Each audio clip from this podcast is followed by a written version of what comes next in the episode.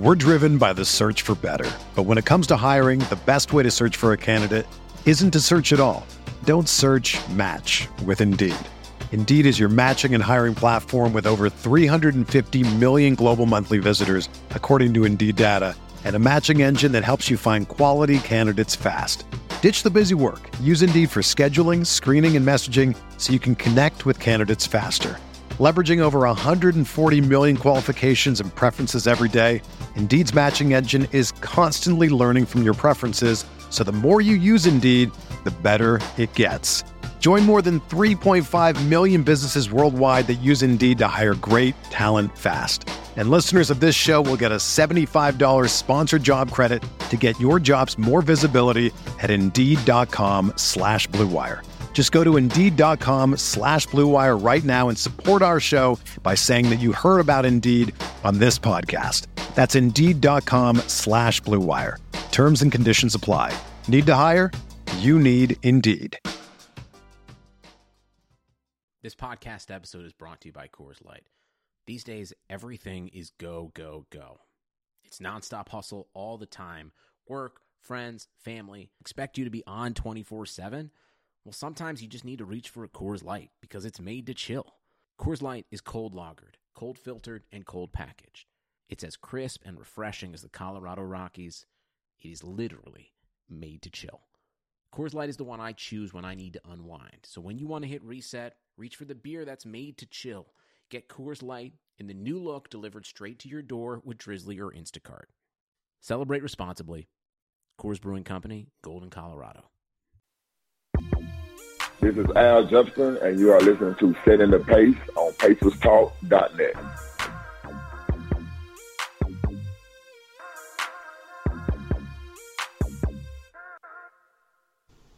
Pacer fans, welcome back to another episode here of Setting the Pace on PacersTalk.net. I'm joined by my one and only co-host, the president of the Jermaine O'Neal fan club, Mike Facci. Facci, what's going on, man? Hey, nothing much. I am excited to be here, but I am even more excited by who else is on the line today. Alex, would you like to tell them who we have on the phone with us? Absolutely. We have a big guest for you today. It is the one and only Big Al Jefferson. Al Jefferson, thank you so much for joining us here on Setting the Pace. Oh man, thanks for having me on. Absolutely, absolutely. So I know you and you and Facci have been talking back and forth. So Facci, go ahead and ask ask Al the first question. Yeah, so Al, I mean, I met you at the Big Three, guys. Al was super cool. I mean, he is with the first place triplets right now in the Big Three. They are the team to beat. I mean, Joe Johnson's taking the league by storm. Looks like the triplets are, you know, potentially going to get it done. I mean, Al, what has the Big Three been like so far for you in your first year? Man, it's been amazing, man. Um, because you, you you would think, you know, playing 14 years in the NBA and coming into the Big Three that you know it's kind of like a level down, but it's not. It's not. Um, of course, we're not playing five on five full court, but the the level of, uh, of competing and the competition and guys, like you said earlier, we the team to beat. So every week we get the we get the best of every team that we play, you know, and uh, and it's fun. It's fun uh, playing with Joe Johnson. Been been with a lot of fun because you know I never get, had so many layups in my life just playing on somebody, you know. So uh, man, you know we we have a great team. It's a great league, you know, um, and I'm really having a ball with it. Yeah, well, I wanted to ask you a little bit about Jeremy Lin's comments that came out. I don't know if it was last week or a few days ago, but Jeremy Lin came out and said he felt like the NBA had given up on him. And for you, you know, you were a pretty dominant player down low for multiple years, and then you spent some time playing backup center here for the Pacers, and then just like that, you know, you're playing in China. So when you when you look at what happened with Jeremy Lin and his comments, I mean, do you feel like with the way the league has changed that the league kind of gave up on you, and maybe even a guy like Joe Johnson as well? Um, I, I I can't say that the league gave up on me. Mm-hmm. I honestly couldn't say that. Um, I think the league did change the way the style of play, and and uh, I don't think that's um, no knock on the league. I think that's more a knock on me because you know I was talking to my trainer who I've been working out with since I was ninth grade, and I remember when he used to have me have me doing two ball drills you know, trying to balance my handles with the ball. He had me doing guard stuff, and I used to fight with him every day. Like, man, why you got me doing this? Because I would never do this in a game, you know. And I remember mm. doing that, and now I regret that. That's like one of my biggest regrets because if I would have been you know, wouldn't been fighting him on that and learning how to dribble the ball like a guard, like Miles Turner. Miles Turner's seven foot. He could dribble that ball as good as any big man I've ever seen, and you cannot take it from him. You know, I can name a lot of more uh, big guys who could who got real uh, good ball handlers and who could shoot the ball real well. And I wish I would have spent more time on that. So when the league did change, I could have changed my game. You know, I was just more locked in in the old school game, back to the basket, because that's been my bread and butter for so many years. You know, but I don't I don't think the league gave up on me. They gave me 14 years when I went to China. You know, I still had offers on the table to come and play that veteran role, but I just wanted to play. I just wanted to get it out of my system, and it didn't work out in China, so I wish I would have stayed. But uh, you know, uh, I don't think the league gave up on me. I just think they gave me they gave me a hell of a career, man. They get, you know they helped me um, accomplish things I would never would have accomplished if it weren't for the NBA. So. Yeah, I mean, 14 years. I mean, you're talking about multiple years, averaging over 20 and 11 per game. But when you first come into the league, I mean, it's straight out of high school. So you're 18, 19 years old, and then you're almost being like forced to swim with sharks because you're talking about some of the big men before. You're going up against Shaq and Yao in the paint. I mean, what is that like? Man, that was crazy. That was like one of the most exciting and scary moments of my life because – you know, I knew since I was in the seventh grade that um, I wanted to go to the NBA and I wanted to go right out of high school. So I knew it wasn't going to be no walk in the park. I knew that, you know, my senior year in high school, I averaged 40, 42 points a game. Good um, grief. You know, I was the, I was the, I was the go-to guy, you know, and I knew whatever team I was, that was going to pick me, it was going to be a change. And, you know, and I went in with an open mind but like you said, you know, the traveling, playing four games in five nights, playing in different cities, playing against superstars like Shaq, who I looked up to and was like my favorite player, one of my favorite players growing up until you dunked on me in my rookie year. Then I ain't like him no more after that. But, uh, but you know, y'all me, you know, to, to see a guy that seven seven and could move and play like he did. You know, it was fun, man. It was a lot, and you know, and guys who play basketball like me and everybody else in the world who love the game. You know, when you step on that court, you want to compete. You want it to be, you want it to be, you know, thick out there. You want to um, compete at a high level. So you know, that's the excitement that comes with it. Well, being that you were a player that was drafted out of high school, we've had quite a few players on here that have actually been drafted out of high school that we've talked to, and just kind of gauging their opinions on the rule change that's going to happen here in the next couple of years for the NBA draft. Are you excited to see the league go back to allowing players to come straight to the league after high school? Oh, so it's official? They're going back? I believe so. In 2021, 2022, around that time, it's supposed. I think it's official. I mean, I might be incorrect on that, but I'm I'm pretty sure it's it's in the making. Yeah, yeah. I mean, I'm really excited about that because I feel like, um, I mean, I was just watching. Uh, I'm not a big tennis person, but I was just looking at the the big tennis match not too long ago, and I seen a little 14 year old girl, 15 year old girl who was playing real well, and and um, she beat Venus, I think. And I was just sitting there thinking, like, you know, you know, we shouldn't stop these guys if they can play. I mean, I know football is a different story because you got to have time for your body to mature before you go out there and play with them grown men. But in basketball and other sports, I just feel like we we shouldn't stop kids if they good enough to come straight out of high school and, and play at that high level. And I think in the NBA case, we have proved that we are good enough. I mean, if you look at some of the superstars in this league, you know, a lot of them came out of high school. You know, you look at Kobe Bryant, you look at Kevin Garnett. You know, a lot of them guys came out of high school. But um, and then I also think it would be good to keep guys from who don't want to go to college. They go overseas and try to play professional over there right out of high school. And I just think that that might be a little more difficult. Cause I remember going to Boston from Mississippi, and I would remember thinking, "Is I'm in another country?" You know, I, so just imagine when you actually have to go to another country out of high school. So I think it's, it's good for the game. I think the college game still going to be a great, um, be great to watch, and I just think um, we should go back the way it used to be. You know, because these guys come in with a lot of talent, man. You know, I remember when we spoke at the Big Three, you mentioned that you said you knew that you were ready for the NBA. I mean, when, when you're talking about averaging over 42 points per game in high school, I mean, how could you feel that you weren't ready? You know, so is it just like, do you think that we're going to see more players try and do a professional route beforehand, like within the next two years, to try and get paid? or is it just you know? I mean, we're now seeing players take like a million dollar internship. That's becoming a thing now. Is it just that the high school isn't doing enough? Like you, you kind of think that, hey, why can't I play right now? Is that just going to be something where there's no need for college in, in the next few years? No, no, no, no. I would never say there's no need for college. I would never say that. Uh, you know, because I mean, just as just like you have a lot of guys. Like I remember the year I got drafted, it was seven of us in the first round. You know, but it's a thirty round draft. I mean, it's a thirty you know pick draft. So. Um, 30 pick round. So my thing is the guy, if seven people in the first round got uh, drafted out of high school, the other guys came from college. You know, and I, I mean, I remember Andre Iguodala, who was in my class, went to college. You know, had great years in college, and, and look at what he's doing now. You look at Devin Harris, guys, You know, he was in my class, went to college, had a great year in college, and came into the NBA, had a great um, great career also. So I just feel like the college game is just as more important because, you know, especially the kids who decide to go get their education. I mean, like right now, I'm not in the NBA no more, but they can't never take that education away from you.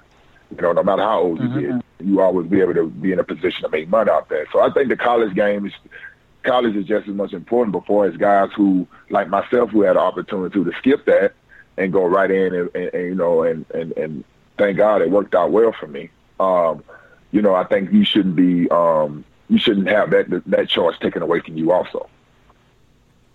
So we, we, we know in your career that you played for five different teams in the NBA and uh, excuse me, four teams. No, is it five? It's five. Yeah, it's five. I, it's five. I, I, I forgot.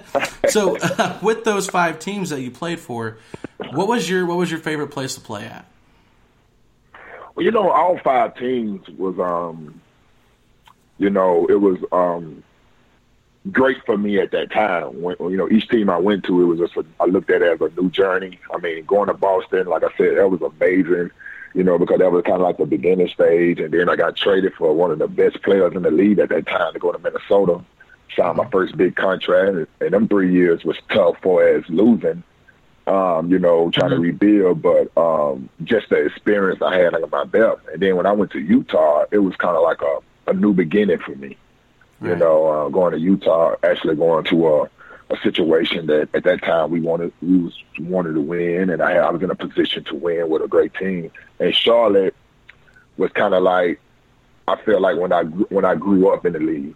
You know, when I went to Charlotte, it was kind of like you know I put that team. Um, you know, I got with that young team, and me and and a lot of them key guys. We, you know, we put got us got Charlotte back in the playoffs. I made All NBA you know, and then um, my uh, my my time in Indiana was just, you know, it humbled me. You know, it humbled me in a way that that's when I realized my career. I had more years behind me than I did in front of me. So I changed my way of thinking for us. Now I could bring something else to the table and help the young guys who I was in a position, um, you know, not too long before. So every experience, every team was a different experience, and it was a, you know, um, you know, I feel like at that time in my career was a well needed experience. So I, I, I love every city um, that I, every team I played for, every city. Um, Charlotte reminded me a little bit more of Mississippi because that's where I'm from and what I'm used to. But you know, um, you know, my first nine years I was in the snow. So between Boston, Minnesota, and uh, Utah, so I had to get used to that. But I mean, it was it was just a great experience, man. That's what I said. This this NBA, man, it, it been it been good to me, man. Really have. You know, that's a real interesting perspective. I want to know what did it feel like? You talked about before when you you were the centerpiece in that KG deal to Boston. So you're like 21, yeah. 22 years old. You get the brand new contract, and now you become the face of the Minnesota Timberwolves. What was that feeling like? Was there a lot of pressure? Were you ready for it? I mean, you're the face of the franchise now. Yeah, I mean, yeah, it was a lot of pressure, but it kind of wasn't either because um, you know, we went in there. We went in there. Um, the, the city, the fans knew that we was in a rebuilding stage. The, the team knew we was in a rebuilding stage. They made that very clear to me when I when we got traded there. Okay, this is a rebuilding stage. We want to get the young guys and, and just try to build from them. So um, I, I went in just wanted to do the things I, uh, they needed me to do. You know, I knew I was stepping into a more you know, that was my fourth year in the league, so I was stepping into more of a leader role, even though it was older guys on the team. But I was, the, like you said, a centerpiece to that uh, trade. And, you know, and I had good veterans. I had good guys, Greg Buckner. I had Kevin Ollie. I had um, uh, Theo Ratliff. I had, uh, oh man, I can name some more vets. Uh, Jason Hart. I had some good vets around me around that time. Them three years I was there, they, they helped me and um, helped me along the way, and it made you know, especially um, later on in my career, it, it helped me a long way. You know, so I was um, I was very um, blessed to be around. You know, like I said, them three years probably the worst three years of my career for us losing and winning 14, 15 games a year, but you know, for just learning and growing pain, it was good and, it helped me along the way uh, as I got older. Well, I have to ask you about your days in Utah. You got to play a little bit with Deron Williams, and then in Charlotte you play with Kemba Walker. Uh, two totally different yeah. point guards, but who did you enjoy playing with more? Um, I mean, both of them. Both of them to me, um, you know, like you say, they were two different point guards, but they were the best at you know, for as the kind of point guard they was. You know, uh, D. Mm-hmm. Will was more of a getting everybody a system point guard, getting everybody involved, a pick and roll point guard. You know, and, and he he would beat you in, in like kind of like that Chris Paul way. Kemba was more of a scoring point guard, but also could get guys involved too. You know, and um, so both of them were just you know great at what they did. Uh, I think the Charlotte days it was more. You know, we we we we we uh, connected together a lot better than we did in Utah because when I came to Utah, that was Carlo Boozer and D. Will, you know, one two punch. Right. You know, you had Paul Millsap, you had them guys. So from D. Will going from playing a pick and roll with Carlo Boozer, who we all know, them guys, they ran that pick and roll better than anybody I ever seen do it. You know, and I wasn't a, that type of pick and roll type of player. I was more of a post type inside out. But the little six months me and D. Will played together, we um we figured it out you know, we you know we figured it out and we got it together. You know, unfortunately, you know the big trade and all that stuff went down, so um, that changed it. But you know, it was, that little time I had with D. Will was fun. You, you, as you come over to Indiana, I mean, when we're talking about the center topic comes up, I mean, the topic of discussion right now is always can Sabonis and Miles Turner coexist? But when you saw the two of them, you met them for the first time. How have you seen their game grow, and what were they like initially? I mean, um, Miles Turner. I mean, I didn't really. I want to ride him a lot in uh, his rookie year, of course. Just watching the play. You know, when I got to the pace review in his second year, and I was just remember thinking about Miles. Just the one thing that stood out to me about Miles, he was a good kid that wanted to be great. I remember Larry Bird was uh, when I interviewed with Larry Bird uh, after I signed. That was one of the first things he said to me, like, "You gonna really love playing with Miles Turner. He's a good kid." You know, he works hard. He's not the type that you come to and criticize him a little bit or try to correct him a little bit. He ain't gonna take it personal. He gonna listen. And Larry Bird laid it right out to the team. That's exactly how Miles Turner was. I mean, he. The only thing I didn't like about Miles, he got down on himself.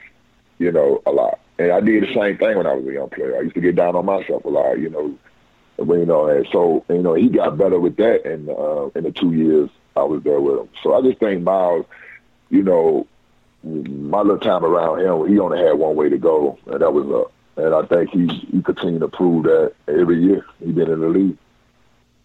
You know, and uh, Sabonis. Oh, I'm sorry, man. No, you go ahead. I, I, thought you were finished. Go ahead. I want to hear what you have to say about Sabonis.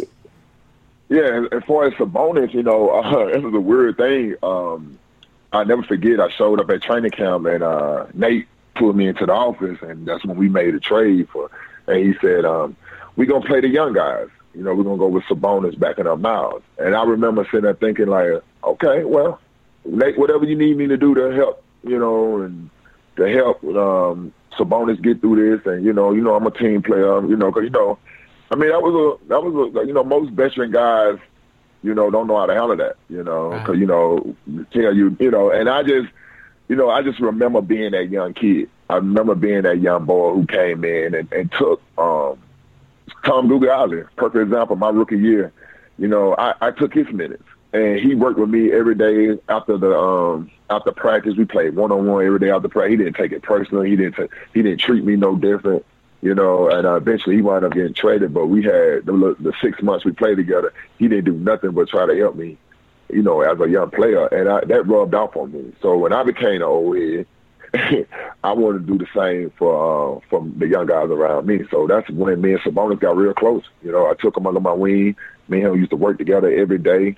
You know, he's another person that get down on himself too much. You know, and I try to teach him and Miles, you know, not to get down on yourself. Just you know, continue to work through it and play through it. You know, and man, I just think I think they could play together. Um, I honestly think they done proved they could play together.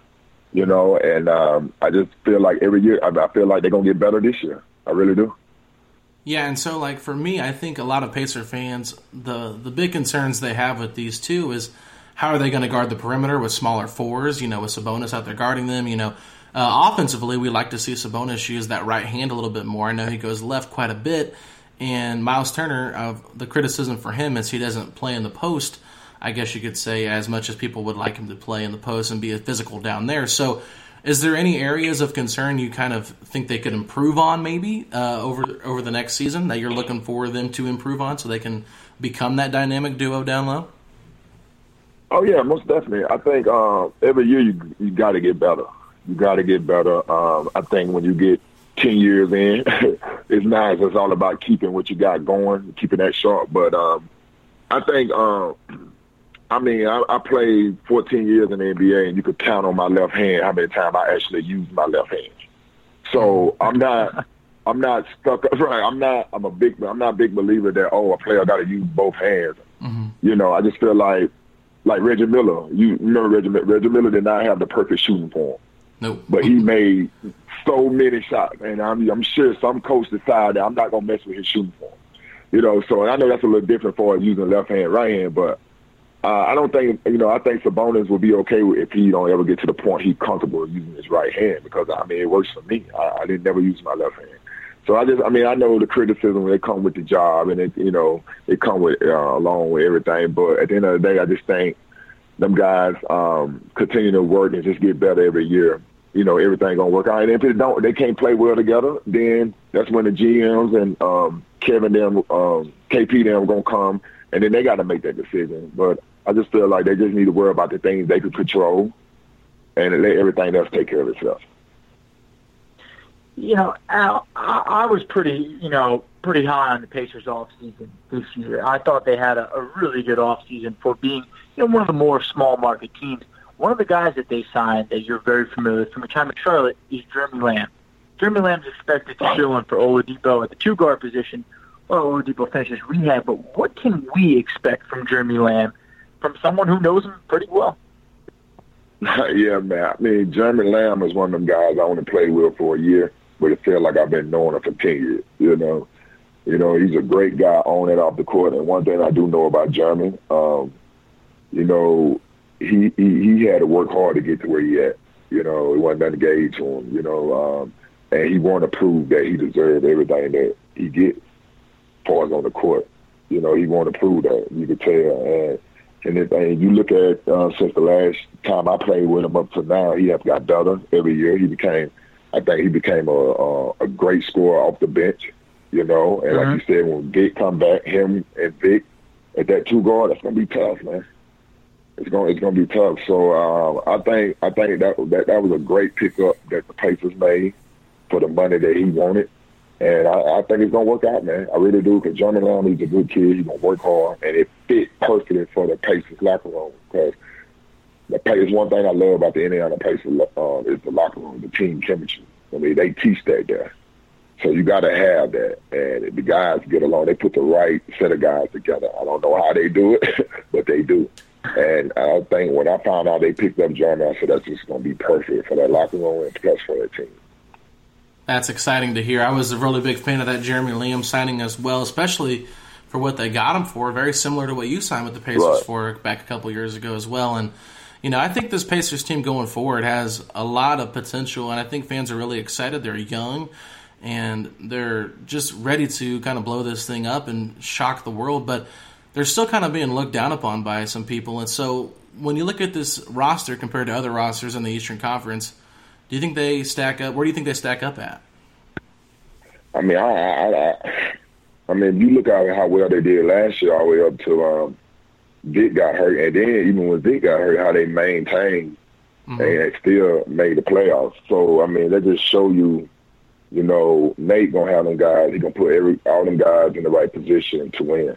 Even guys be hurt, and you know the next guy step up to um, to um, step in and, and fill the role. So um, with his system, I'm not I'm not worrying about that. Uh, but far as with the talent they have, you know, with the sign, the the the, the, the free agent they signed this summer, I just think they they got a chance to be top four. Oh, nice. I mean, if you look at before they got hurt last year, they was right there in the top. Um, I think they was three or four. Three? I think they. Oh, yeah, three. they were sitting in that three before spot they for got a while. hurt.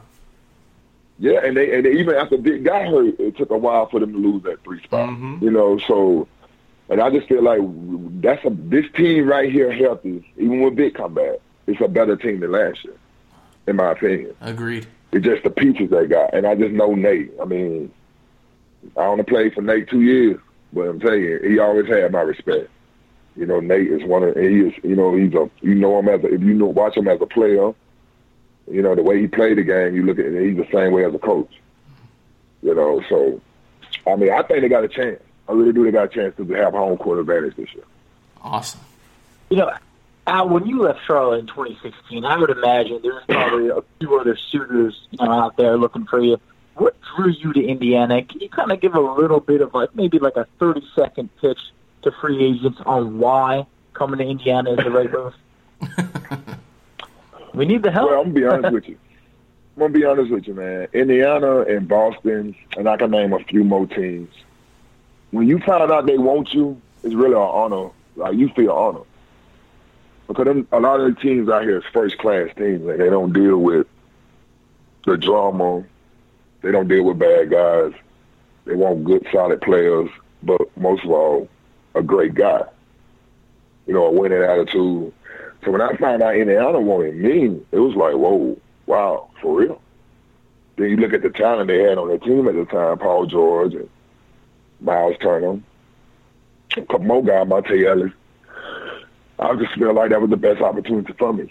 And they was honest with me. They said they gonna want me to bring me off the bench. And I felt like at that time my career, that was cool. I started my career coming off the bench, so I didn't mind finishing coming off. So it was just a good opportunity. I felt like I needed to take advantage of.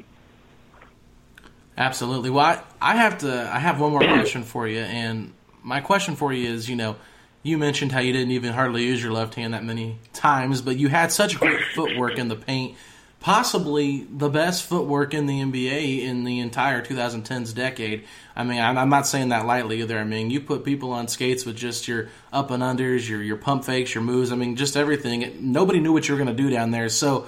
Uh, you know, how did that? Who was the? What is the most memorable moment you have where you fake somebody out, like a, a highlight reel that you remember, and that it made you just smile because you just put the biggest move on somebody? Well, I tell you what, uh, I have a lot of those. Uh, but I tell you the one that stands out to me was actually with my last year with Indiana.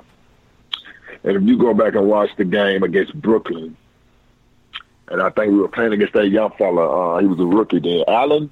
Jarrett Allen. Jarrett Allen. Uh, Jarrett Allen, yeah. So uh, Nate always did a good job of letting me know when he gonna play play me. You know, he'll tell me the day before or the day, or he said I'm probably gonna play tonight or whatever. So that day he told me, so I was prepared and ready.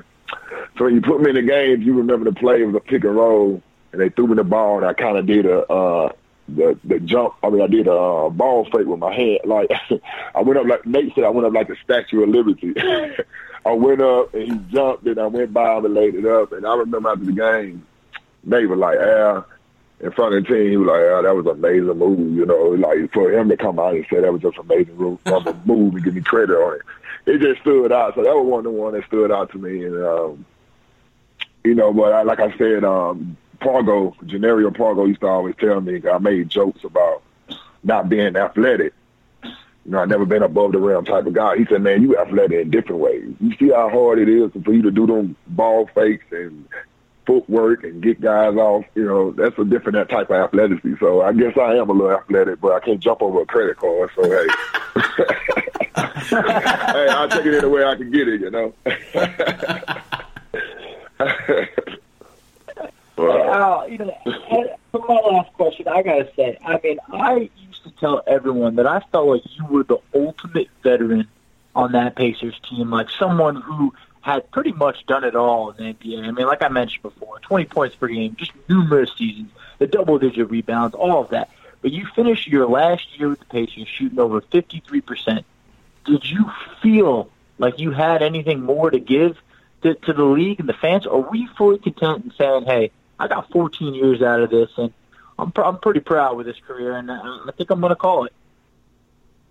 I mean, it's, it's both, man. I mean, I feel like I have 14 years out of it. I had a, I made a boatload of money. I saved my money. Mhm. I always feel like I wanted to walk away from the games before, you know, the game said, oh, we don't want you no more. Uh, but in Yeah. this case, that's not the case. I mean, um, you know, I still, I feel like if the right opportunity come up, somebody reach out to me, just want me to come in, be that veteran guy, and it's perfect, a good situation for me. I do it. I'm not, I'm not against that, you know. Um, you know, but right here, right now, I'm just enjoying my retirement and enjoying the big three. Um, but I was just talking to Joe Johnson. You know, he he got some opportunities to go back to the league. Um, uh, Maurice Stoudemire, he was telling me how he talked to some. Uh, you know, so I, I'm not I'm not denying. I'm only 34. Them guys are a little older than me. So, you know, if that opportunity comes, I love to take it. You know, I would take it to the right position. But uh, if it's you know, but if not, I'm good. I'm sitting here relaxing, and, and I'm gonna be sitting there watching because the NBA gonna be so much fun this year. Absolutely. so I'm just looking forward to sitting and watching it. Yeah. Absolutely. Well, Al, before we let you go, we have a little segment we're going to be doing here with all of our guests going forward, and you're going to be the first person we're doing this with. But we're going to ask you Oh, some man, rapid well, fire questions if you're okay with that. Why I got to be the first one? All right, come on. because because you're big out. This is a monumental episode for us. So, Oh man, come on. So, what kind of questions? so? I'm going to ask you just ten random questions. It can be about just life. It can be just about basketball in general. But just give me the first answer that comes to your mind. We won't spend too much time. Just quick thought, quick reaction to it. I'm going to go through them real quick. So uh, to start things off, favorite movie. Oh man, favorite movie. I'm talking about here. I gotta say Life. Oh god, I got a lot of favorite movies, but Life. I'm gonna say Life right now. Okay, weirdest food that you've ate in China. Nah, I didn't eat no weird food in China. Uh, I stayed away from that. Well, I know my I uncle actually works in China like all the time, and he tells me some of the weirdest stuff he has to eat because he said it's rude if you don't eat it on your plate. So I just like, oh, I gotta ask him. well, I was rude, so I didn't do Okay, it. all right. What was your favorite arena to play in?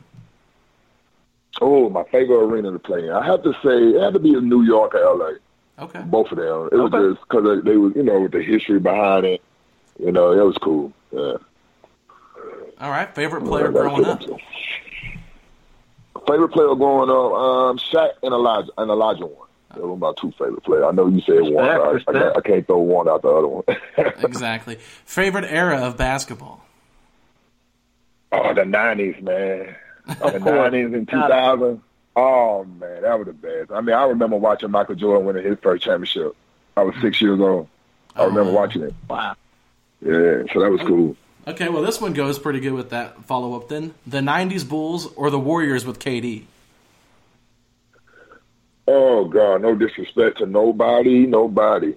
But I, I, I and I and I and we argue about this all the time because, like I said, I watched the 90s hmm I, I can't see the '90s Bulls, especially at '96, '97, '98. I can't see them losing to Golden State. I just can't. Can't see it. '97 game series. I love it. I I love can't. it. I can't. I just can't. Cause Ron Harper. I mean, because you look at this. I'm gonna just say this. You could look, eh, they could switch everything. Michael Jordan, Scottie Pippen, Ron Harper, uh, Dennis Rodman. They could switch. They could switch everything. Mhm. Far as with the K, with the, the Golden State War, they were long and athletic to switch. No, Dennis Rodman can't guard KD 48 minutes, but switch, I think he can. Mhm. You know, Oh, he's so gonna bust her. I don't know. I mean, I hate to be That's for that. Yeah, I know. I hate to be arguing about something that we would never know because we would never see it happen. But I just that's Mm-hmm. just my opinion on it. Well, hypotheticals are the best thing to argue about. Uh, best jerseys Right. in the NBA. Best jersey in NBA, Mm-hmm. meaning for his team jersey. Yeah, like your favorite jersey, like design, whatever era, it doesn't matter. Uh, I don't know. I mean, I always thought any jersey in the NBA is cool because it's an NBA jersey, you know. So I mean, All right, well- I never. All right, we'll just say the Pacers jersey then. All right, the new Pacers jersey. All right. Well, I, I, was gonna say, well, that's what I was gonna say. The Pacers had more jerseys than mm. um, those the, Hickories. The play Did like the so Hickory jerseys? Yeah, yeah, the Hickory jersey that was cool. Yeah. Okay, all right. Who was the best teammate you played with? Oh man, I have a lot of teammates, man. A lot of good teammates. I, uh, now you got to put me on the spot. You can do top three. Uh, I would have to say the whole 2015, 2016 roster in uh, Charlotte. Okay. I mean, I can say that for Indiana too. I can say that for Indiana too, but you just you know, but um, I can just say I've never been on one team that all the guys got along. Mm. You know. Absolutely. They, all right. You know, There's two left. Yeah. I won't keep you too long. I know this is kind of lengthy, but uh, best nickname of all time. You know, I got to go with Paul Pierce's nickname, the Truth. The Truth. Okay. I mean, I like yeah, I like I like Allen Iverson the answer. I like the ticket. You know, but the truth it just always stood out to me. You know what I'm saying? Yeah, I and I remember when Shaq first called him. Or the round out of rebound. Yeah, the glove. That's cool. Yeah, yeah. All right, and then last question: Who is the greatest of all time? My opinion, I got to go with MJ, man. Okay. I got to go with got MJ. It. I was much just, respect, I was just saying yesterday, saying yesterday, this man never went to the finals and went to a game seven. Oh wow! He never lost in the finals. He never went. He never went to a game seven in the finals. Uh, I mean, I, I, I to give it to him. Quick question: If he doesn't retire, does he go to eight straight or win eight straight? Yes, I really do believe that. I, I think so. I do I believe so. that. I, I don't see nobody beating them in the nineties. And I think I'm glad he retired because then my boy Akeem Olajuwon got him two quick ones. There we go. But, yep, um, he needed those. He needed those. But if he would, if he wouldn't have retired, the Bulls would have won eight championships in a row. I really believe. Well, absolutely, man. Well, it's That's been a pleasure having you on, Al. We will definitely have to do this again soon if you're up for it. Maybe we can catch up with you later in the season and see how the Pacers are doing and talk about it. Hey man, what I got to do, man? I'm retired. Call me anytime. All right, well, we'll definitely do that. Oh man. Al, All right, man. a lot. Good to you. I, I wish you nothing but the best in retirement, and uh, thanks again for those Pacer years, man. We enjoyed it a lot. Uh, oh man, thank you, man. Thank you. Pacer fans, welcome back to Setting the Pace. I'm here right now with probably the most popular guy on Pacers Twitter right now, Zach Pearson. Uh, his video went viral. Uh, he was super loopy, and he uh, made a video after having his wisdom teeth out talking about Victor Oladipo. It's been everywhere on Twitter. If you haven't seen it, I'm sorry you're missing out. Go check it out. You can follow Zach on Twitter at Zach A. Pearson. But before we get into this video, man, like this surgery, this is a tough surgery to go through. Having all four wisdom teeth pulled out, how you feeling? Feeling pretty good, man. I uh, just got off the pain meds officially, just taking some lighter stuff now, and uh, just a little sore, but I'm doing pretty good now. I mean, you've been on a couple shows. I know you did an article with eight points nine second. Like, are you are you able to talk that well, or I mean, does it hurt to talk? Um, yeah, it's a little hard to talk, but I mean, I just got some adrenaline going right now, to be honest. So it doesn't really doesn't really bug me too much. Right, right. So when when you're on this, you know, little sabbatical of eating foods that are the normal foods we eat, what kind of foods are you eating right now during this surgery? Um, definitely Mott's applesauce is my favorite right now. Had okay. like eight of those a day. Um, some snack packs and uh, some KFC mashed potatoes. Okay, there you go. I like I like all those, man. You can't go wrong with Mott's applesauce. Possibly yeah. the best applesauce out there, you know for sure. But oh, so let's let's talk about this video, man. I don't want to over over talk about it. I know you've been talking about it quite a bit, but who videoed you? Where were you at? What was going on? Do you even remember this video being taken? Like, what was going through your mind? Okay, so my girlfriend actually um, filmed the video that my little brother had wanted me. He had asked me what my favorite team was. He wanted to see if I would remember, and um, apparently, right after that, I got emotional and wanted my girlfriend to video me talking to Victor because I wanted to make sure he was doing all right. So yeah, just basically as soon as I got home from the procedure, I sat down in the chair and I was like, I need I need to talk to him. So my girlfriend started filming me, and then that's that's what that's what happened. I don't remember anything talking about it. I just remember getting home, and she told me I got a video talking to Victor afterwards. So it was pretty funny seeing that.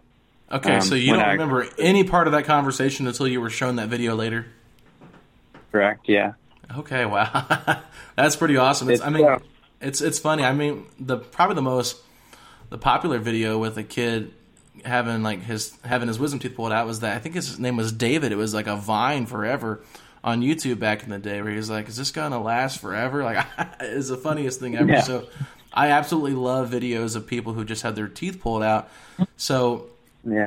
we all we all definitely want Oladipo to come back. So I won't keep harping on this, but you know, looking at this team right now, I mean, what are your thoughts on the moves they made this summer? Oh, I, I love it, man. So definitely how uh, we've added scores.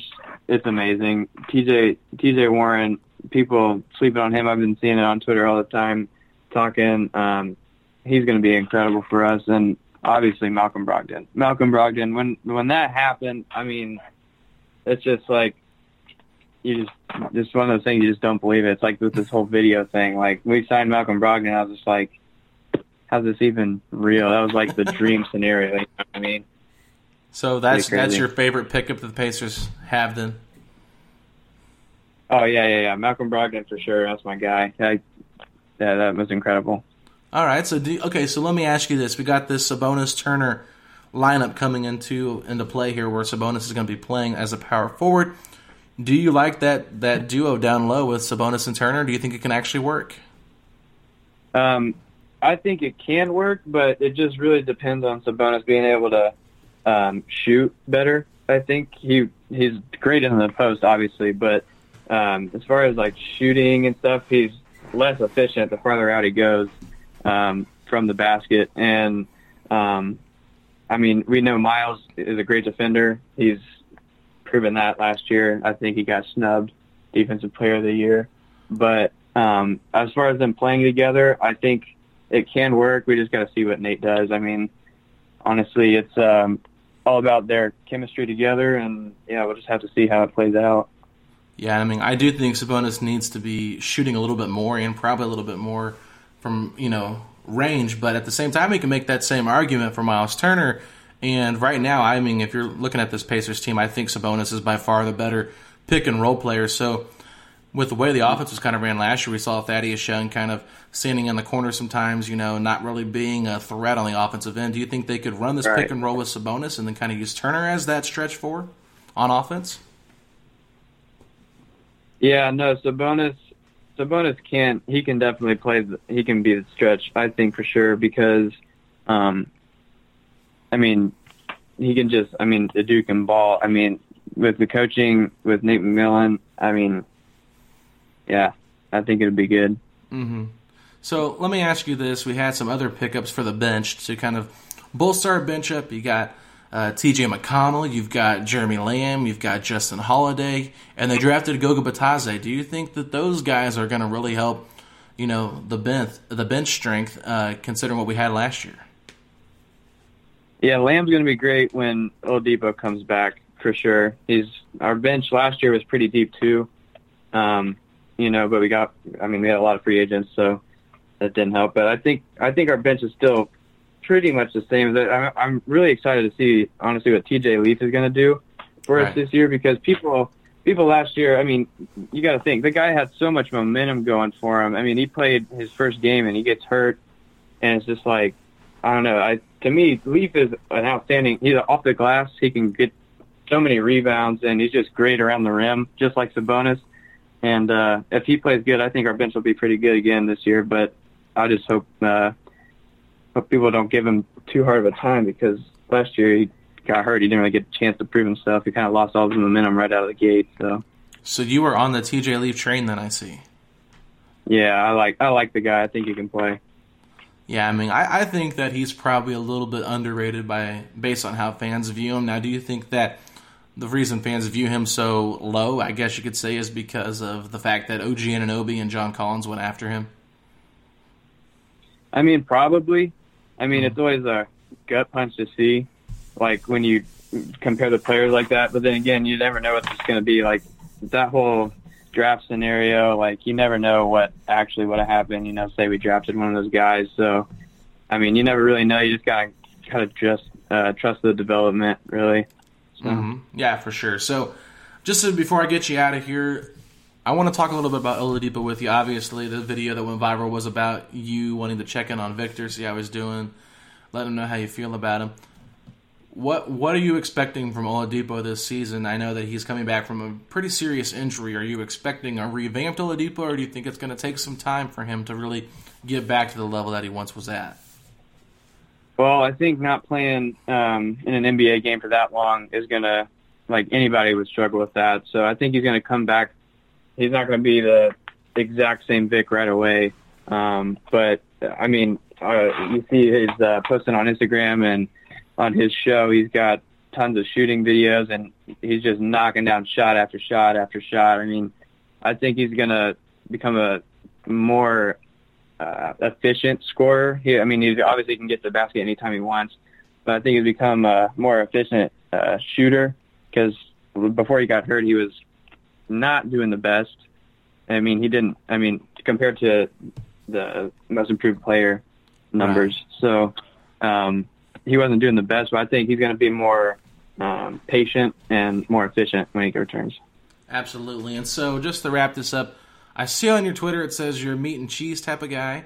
Um, so, what is your favorite meat and cheese combo? Oh man, um, you know, I mean, classic cheeseburger. You can't go wrong with it. Pretty much anywhere you go, you can just get meat and cheese. I mean, you just gotta you don't want to lose all that flavor with all that whack veggies and stuff, man. You just gotta the whack stick with the meat and cheese. Okay, so you what's your favorite burger then? Where do you like getting your burgers from? Oh man, um, talking uh, fast food. Uh, Whatever, like your favorite place to get a burger. Like it doesn't matter where I'm at. I think Five Guys burgers are the best burgers.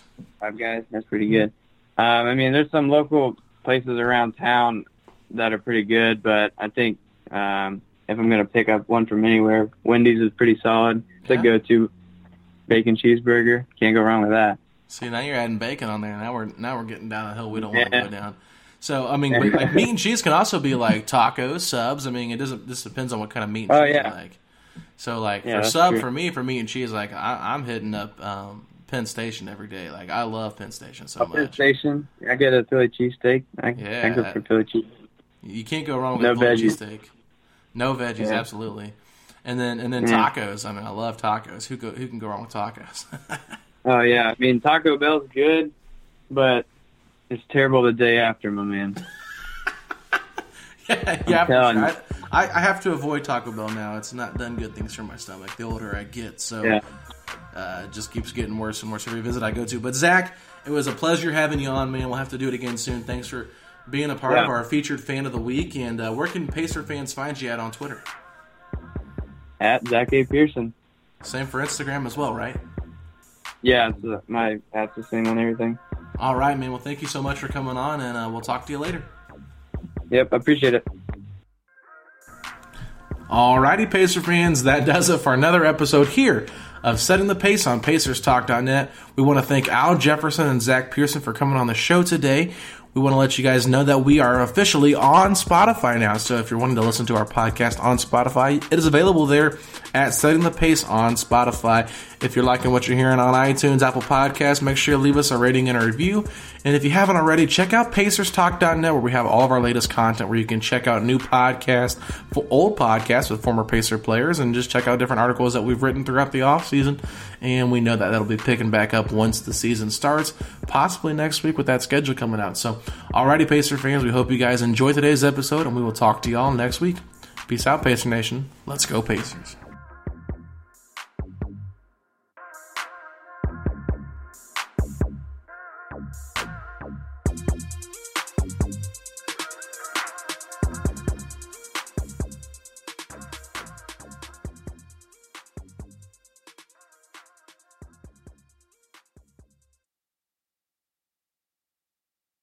Sugar Ray Leonard, Roberto Duran, Marvelous Marvin Hagler, and Thomas Hearns. Legends, whose four way rivalry defined one of the greatest eras in boxing history. Relive their decade of dominance in the new Showtime sports documentary, The Kings, a four part series premiering Sunday, June 6th, only on Showtime. Everyone is talking about magnesium. It's all you hear about. But why? What do we know about magnesium? Well, magnesium is the number one mineral that 75% of Americans are deficient in. If you are a woman over 35, magnesium will help you rediscover balance, energy, and vitality. Magnesium supports more than 300 enzymatic reactions in your body, including those involved in hormonal balance. From functional medicine doctors to mental well being and female hormone experts, we all know that magnesium is the one mineral to improve all aspects of well being and health. But which one?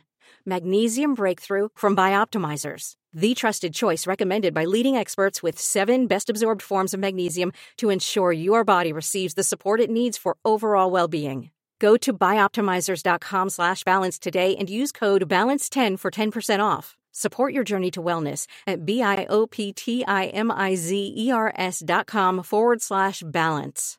Magnesium Breakthrough from Bioptimizers, your foundation to optimal health and vitality.